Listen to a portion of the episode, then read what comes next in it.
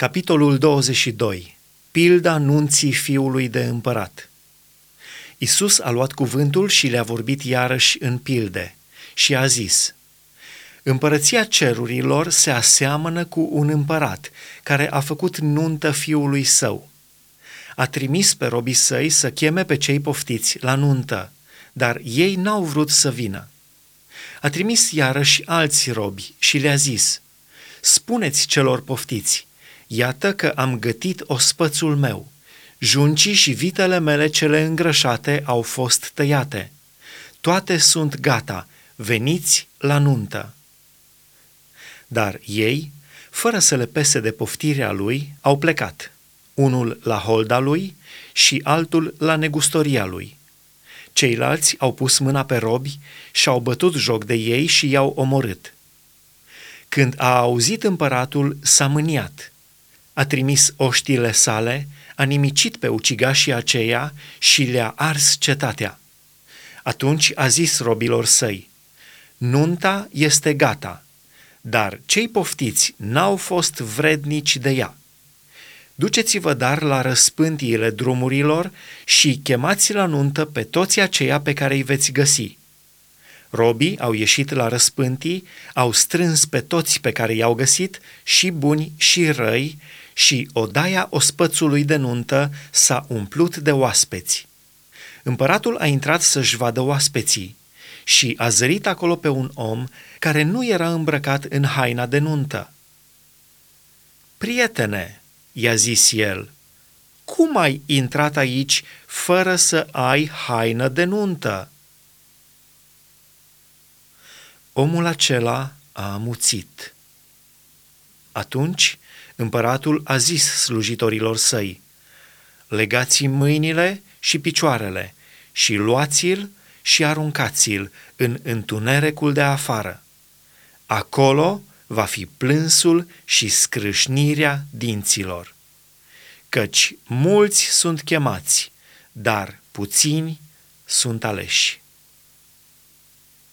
Birul atunci fariseii s-au dus și s-au sfătuit cum să prindă pe Isus cu vorba.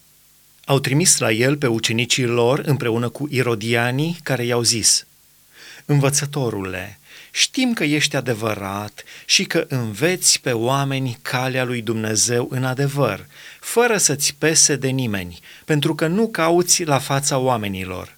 Spune-ne dar, ce crezi? Se cade să plătim bir cezarului sau nu?" Isus, care le cunoștea vicleșugul, a răspuns, Pentru ce mă ispitiți, fățarnicilor? Arătați-mi banul birului. Și ei i-au adus un ban. El i-a întrebat, Chipul acesta și slovele scrise pe el, ale cui sunt? Ale cezarului, i-au răspuns ei. Atunci el le-a zis, Dați dar cezarului ce este al cezarului și lui Dumnezeu ce este al lui Dumnezeu. Mirați de cuvintele acestea, ei l-au lăsat și au plecat. Despre înviere. În aceeași zi au venit la Isus saducheii, care zic că nu este înviere. Ei i-au pus următoarea întrebare. Învățătorule, Moise a zis, dacă moare cineva fără să aibă copii, fratele lui să ia pe nevasta fratelui său și să-i ridice urmaș. Erau dar la noi șapte frați. Cel din tâi s-a însurat și a murit. Și fiindcă n-avea copii, a lăsat fratelui său pe nevasta lui. Tot așa și al doilea și al treilea, până la al șaptelea. La urmă, după ei toți, a murit și femeia. La înviere, nevasta căruia din cei șapte va fi ea? Fiindcă toți au avut-o de nevastă. Drept răspuns, Isus le-a zis, Vă rătăciți, pentru că nu cunoașteți nici scripturile, nici puterea lui Dumnezeu, căci la înviere nici nu se vor însura, nici nu se vor mărita, ci vor fi ca îngerii lui Dumnezeu în cer. Cât privește învierea morților, oare n-ați citit ce vi s-a spus de Dumnezeu când zice Eu sunt Dumnezeul lui Avram, Dumnezeul lui Isaac și Dumnezeul lui Iacov. Dumnezeu nu este un Dumnezeu al celor morți, ci al celor vii. Noroadele care ascultau au rămas uimite de învățătura lui Isus.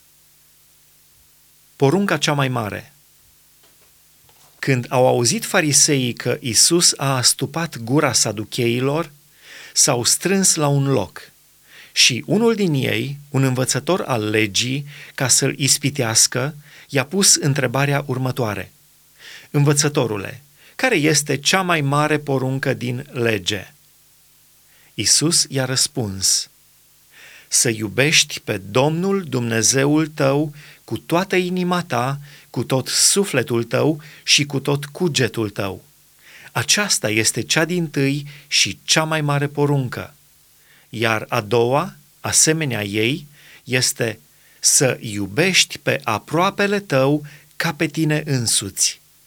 În aceste două porunci se cuprinde toată legea și prorocii. Al cui fiu este Hristosul? Pe când erau strânși la un loc fariseii, Isus i-a întrebat, Ce credeți voi despre Hristos? Al cui fiu este?" Al lui David, i-au răspuns ei. Și Isus le-a zis, Cum atunci David, fiind insuflat de Duhul, îl numește Domn, când zice, Domnul a zis Domnului meu, șezi la dreapta mea până voi pune pe vrăjmașii tăi sub picioarele tale.